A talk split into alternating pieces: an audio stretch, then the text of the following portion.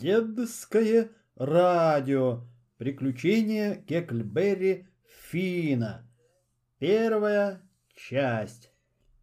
Глава первая. Вы про меня ничего не знаете, если не читали книжки под названием «Приключения Тома Сойера». Но это не беда. Эту книжку написал мистер Марк Твен и, в общем-то, не очень наврал. Кое-что он присочинил, но, в общем, не так уж наврал. Это ничего, я еще не видел таких людей, чтобы совсем не врали, кроме тети Поли и вдовы. Да разве еще Мэри. Про тетю Поли, это Тому Сойеру она тетя, про Мэри и про вдову Дуглас рассказывается в этой самой книжке. И там почти все правда. Только кое-где приврано, я уже про это говорил. Окончается книжка вот чем. Мы с Томом нашли деньги, зарытые грабителями в пещере, и разбогатели.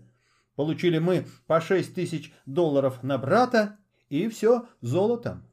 Такая была куча деньжищ, смотреть страшно.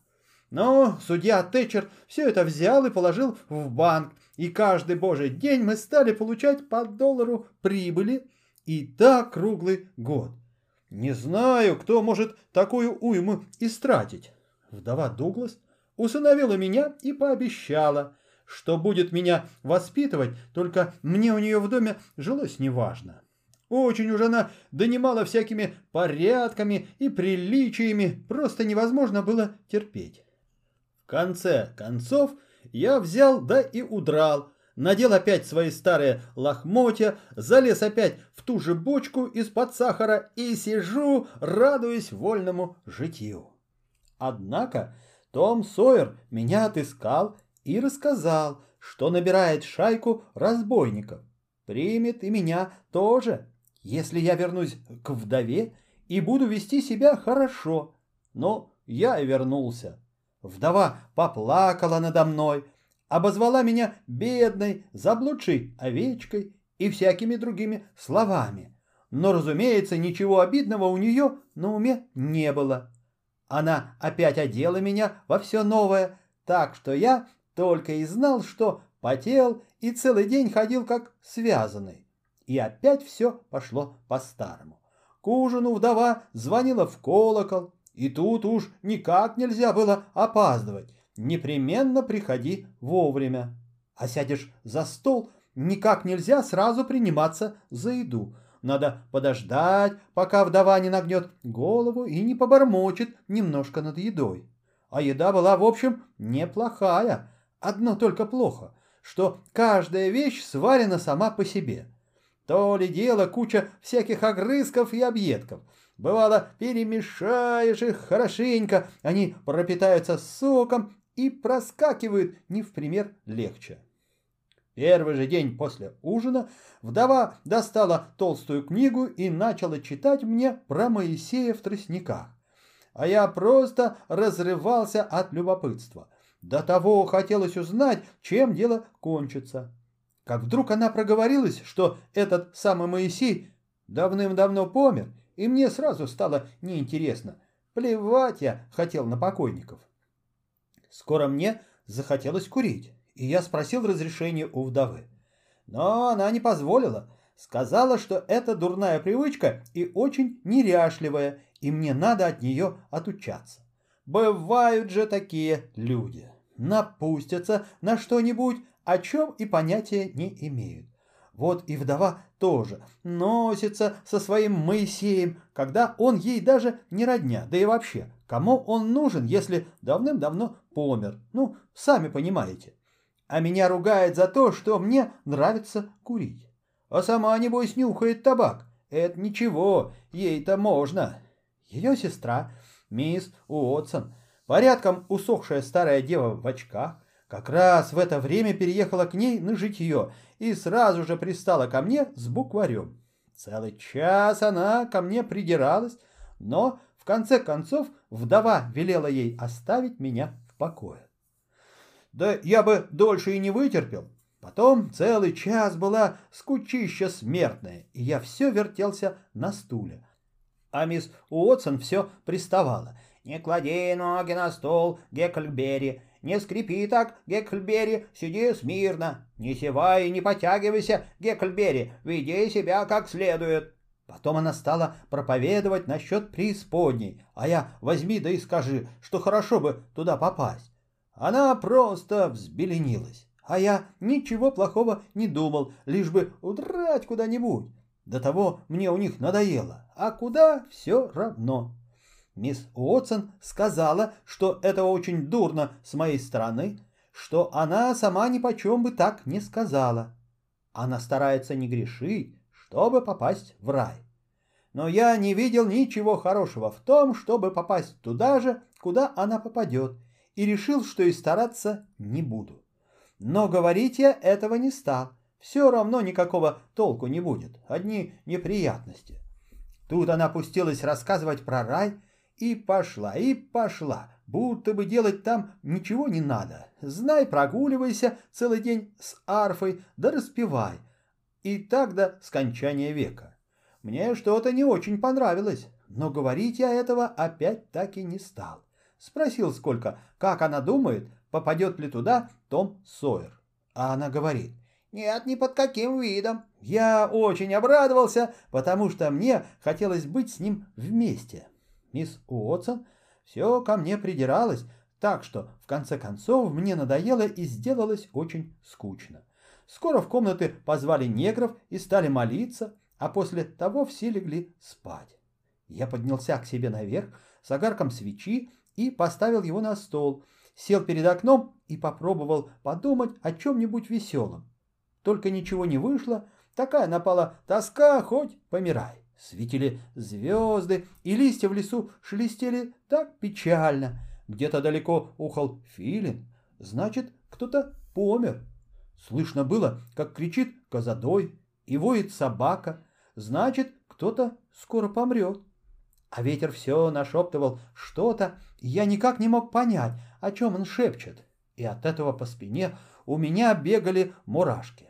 Потом в лесу кто-то застонал, вроде того, как стонет привидение, когда оно хочет рассказать, что у него на душе, и не может добиться, чтобы его поняли.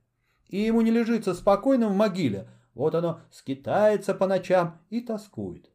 Мне стало так страшно и тоскливо, так захотелось, чтобы кто-нибудь был со мной.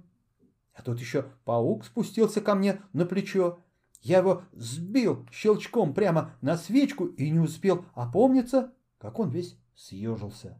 Я и сам знал, что это не к добру. Хуже не бывает приметы. И здорово перепугался, просто душа в пятки ушла. Я вскочил, повернулся три раза на каблуках и каждый раз при этом крестился. Потом взял ниточку, перевязал себе клок волос, чтобы отвадить ведьм. И все-таки не успокоился. Это помогает, когда найдешь подкову, и вместо того, чтобы прибить над дверью, потеряешь ее. Только я не слыхал, чтоб таким способом можно было избавиться от беды, когда убьешь паука. Меня бросило в дрожь. Я опять сел и достал трубку. В доме теперь было тихо, как в гробу. И значит, вдова ничего не узнает. Прошло довольно много времени я услышал, как далеко в городе начали бить часы. Бум-бум, пробило двенадцать, а после того опять стало тихо, тише прежнего.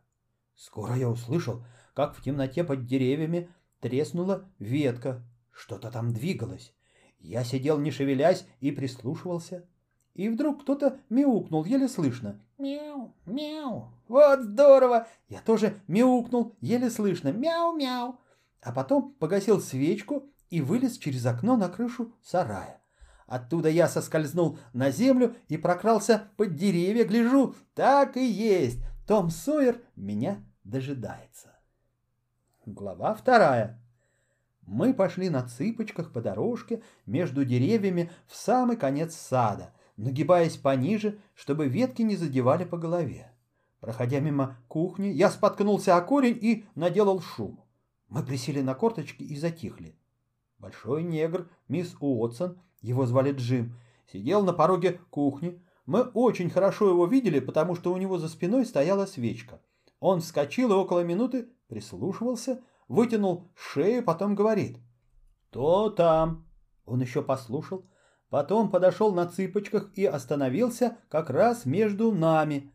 Можно было до него дотронуться пальцем. Но, должно быть, времени прошло порядочно, и ничего не было слышно, а мы все были так близко друг от друга. И вдруг у меня зачесалось одно место на лодыжке, а почесать его я боялся. Потом зачесалось ухо, потом спина как раз между лопатками. Думаю, если не почешусь, просто хоть помирай. Я это сколько раз потом замечал. Если ты где-нибудь в гостях или на похоронах, или хочешь заснуть и никак не можешь, вообще никогда никак нельзя чесаться. У тебя непременно зачешется во всех местах разом. Тут Джим и говорит. Послушайте, кто это? Где же вы? Ведь я же слышал. Свинство какое. Ладно, я знаю, что мне делать. Сяду и буду сидеть, пока опять что-нибудь не услышу. Он уселся на землю как раз между мной и Томом, прислонился спиной к дереву и вытянул ноги так, что едва не задел мою ногу. У меня зачесался нос. Так зачесался, что слезы выступили на глазах, а почесать я боялся. Потом начало чесаться в носу, потом зачесалось под носом. Я просто не знал, как усидеть на месте. Такая напасть продолжалась минут шесть или семь, а мне казалось, что много дольше.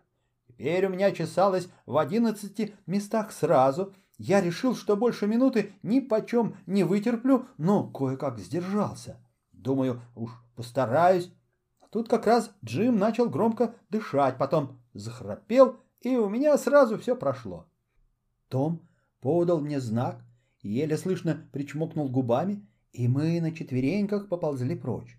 Как только мы отползли шагов на десять, Том шепнул мне, что хочет для смеха привязать Джима к дереву. А я сказал, лучше не надо, он проснется и поднимет шум, и тогда все увидят, что меня нет на месте.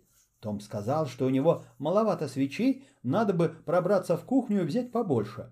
Я его останавливал, говорил, что Джим может проснуться и войти в кухню, но Тому хотелось рискнуть. Мы забрались туда, взяли три свечки и Том оставил на столе пять центов в уплату.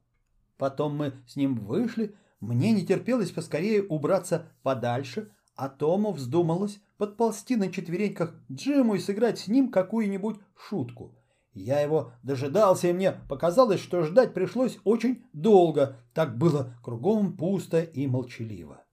Как только Том вернулся, мы с ним побежали по дорожке кругом сада и очень скоро очутились на самой верхушке горы, по ту сторону дома. Том сказал, что стащил шляпу с Джима и повесил ее на сучок как раз над его головой. А Джим немножко зашевелился, но так и не проснулся. А другой день Джим рассказывал, будто ведьмы околдовали его, усыпили и катались на нем по всему штату, а потом опять посадили под дерево и повесили его шляпу на сучок, чтобы сразу видно было, что чье это дело. А в другой раз Джим рассказывал, будто они доехали на нем до Нового Орлеана.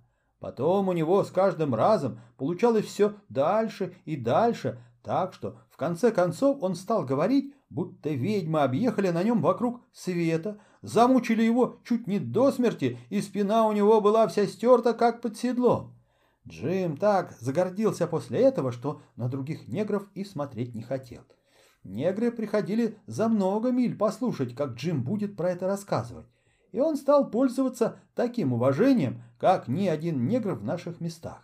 Повстречав Джима, чужие негры останавливались, разинув рот и глядели на него, словно на какое-нибудь чудо. Как стемнеет, негры всегда собираются на кухне у огня и разговаривают про ведьм. Но как только кто-нибудь заведет об этом речь, Джим сейчас же вмешается и скажет «Но что ты можешь знать про ведьм?» И этот негр сразу притихнет и замолчит. Пятицентовую монетку Джим надел на веревочку и всегда носил на шее. Он рассказывал, будто этот талисман ему подарил сам черт, и сказал, что им можно лечить от всех болезней и вызывать ведьм, когда вздумается, стоит только пошептать над монеткой. Но Джим никогда не говорил, что он такое шепчет.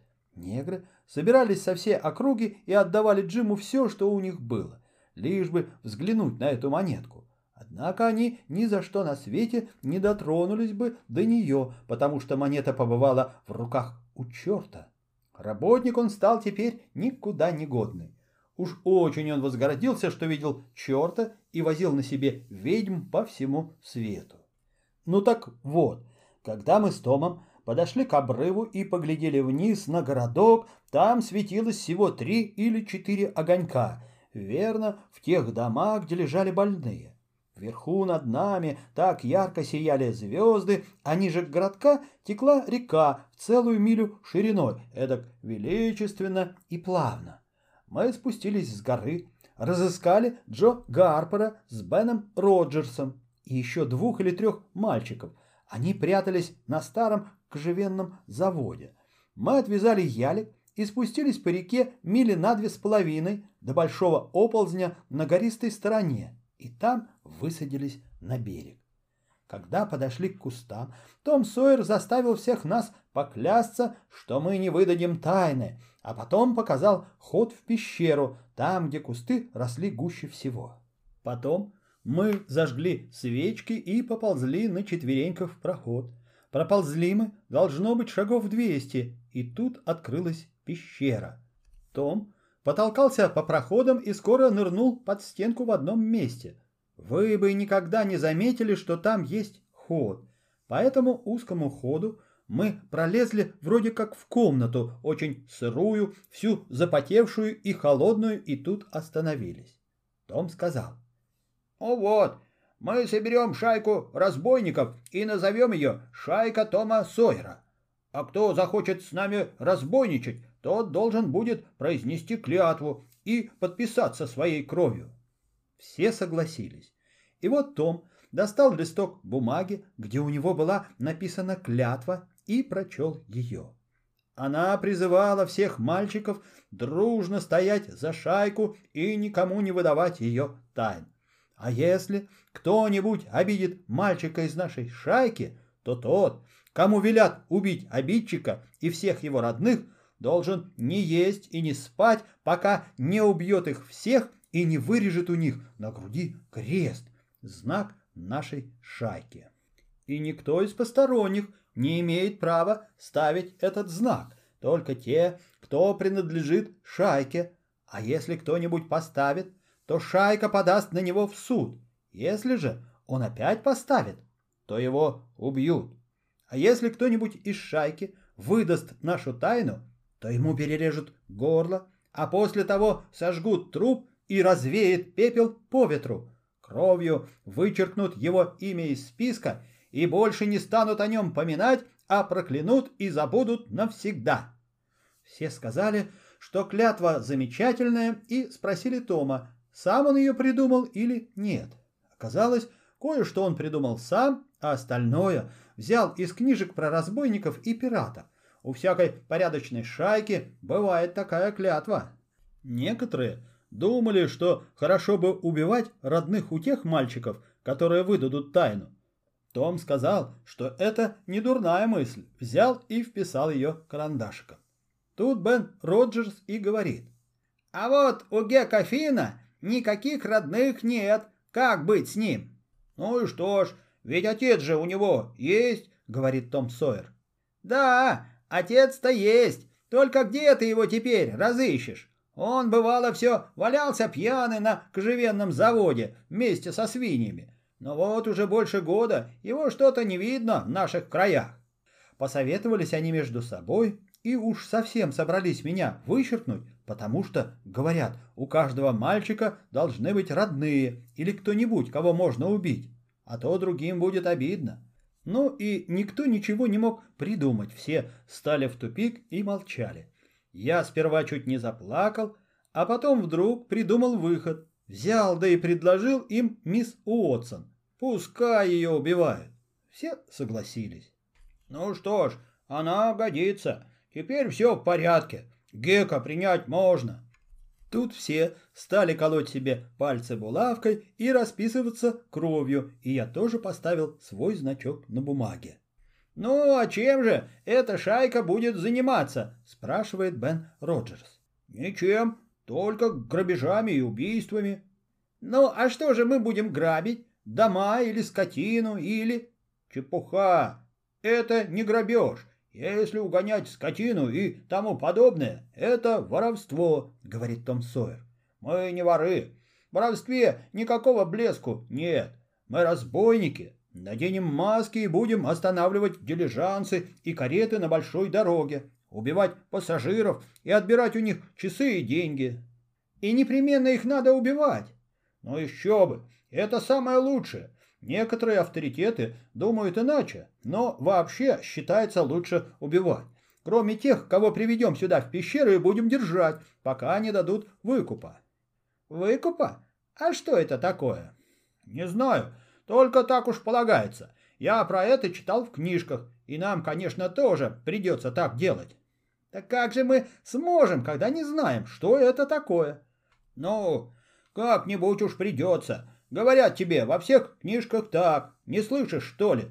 Ну, что же, хочешь делать все по-своему, не так, как в книжках, чтобы мы совсем запутались? Ну да, тебе хорошо говорить, Том Сойер. А как же они станут выкупаться, чтобы им пусто было, если мы не знаем, как это делается? А ты сам как думаешь, что это такое? Ну уж не знаю. Сказано, надо их держать, пока они не выкупятся. Может, это значит, что надо их держать, пока они не помрут. Вот это еще на что-нибудь похоже. Это нам подойдет. Чего же ты раньше так не сказал? Будем их держать, пока они не выкупятся до смерти. И возни, наверное, с ними не оберешься, корми их, догляди, чтобы не удрали. Что это ты говоришь, Бен Роджерс? Как же они могут удрать, когда при них будет часовой? Он застрелит их, как они только пошевельнутся. Часовой, вот это ловко. Значит, кому-нибудь придется сидеть и всю ночь не спать из-за того только, что их надо стеречь. По-моему, это глупо. А почему же нельзя взять дубину, да и выкупить их сразу дубиной по башке? Потому что в книгах этого нет, поэтому по-самому. Вот что, Бен Роджерс, хочешь ты делать дело как следует или не хочешь? Ты что же, Думаешь, люди, которые пишут книжки, не знают, как по-настоящему полагается? Учить ты их собираешься, что ли? И не мечтай. Нет, сэр, мы уж будем выкупать их по всем правилам. Ну и ладно, мне-то что? Я только говорю, по-дурацки получается все-таки. Слушай, а женщин мы тоже будем убивать? Ну, Бен Роджерс, если я был такой неуч, я бы больше молчал. Убивать женщин. С какой это стати, когда в книжках ничего подобного нет? Приводишь их в пещеру и обращаешься с ними как можно вежливее. А там они в тебя мало-помалу влюбляются и уж сами больше не хотят домой. Ну, если так, то я согласен. Только смысла в этом не вижу. Скоро у нас в пещере пройти нельзя будет. Столько набьется женщин и всякого народу, который дожидается выкупа что самим разбойникам и деваться будет некуда. Маленький Томми Барнс уже успел заснуть, и когда его разбудили, испугался, заплакал и стал проситься домой к маме, сказал, что больше не хочет быть разбойником. Все подняли его на смех и стали дразнить плаксой, а он надулся и сказал, что сейчас же пойдет и выдаст все наши тайны. Но Том дал ему пять центов, чтобы он молчал, и сказал, что мы все сейчас пойдем домой, а на будущей неделе соберемся, и тогда кого-нибудь ограбим и убьем. Бен Роджерс сказал, что он не может часто уходить из дома, разве только по воскресеньям, и нельзя ли начать с будущего воскресенья. Но все мальчики решили, что по воскресеньям грешно убивать и грабить, так что об этом не может быть и речи. Мы уговорились встретиться и назначить день как можно скорее – Потом выбрали Тома Сойера в атаманы шайки, а Джо Гарпера в помощники и разошлись по домам. Я влез на крышу сарая, а оттуда в окно уже перед самым рассветом. Мое новое платье было все закапано свечкой и вымазано в глине, и сам я устал, как собака. Продолжение следует.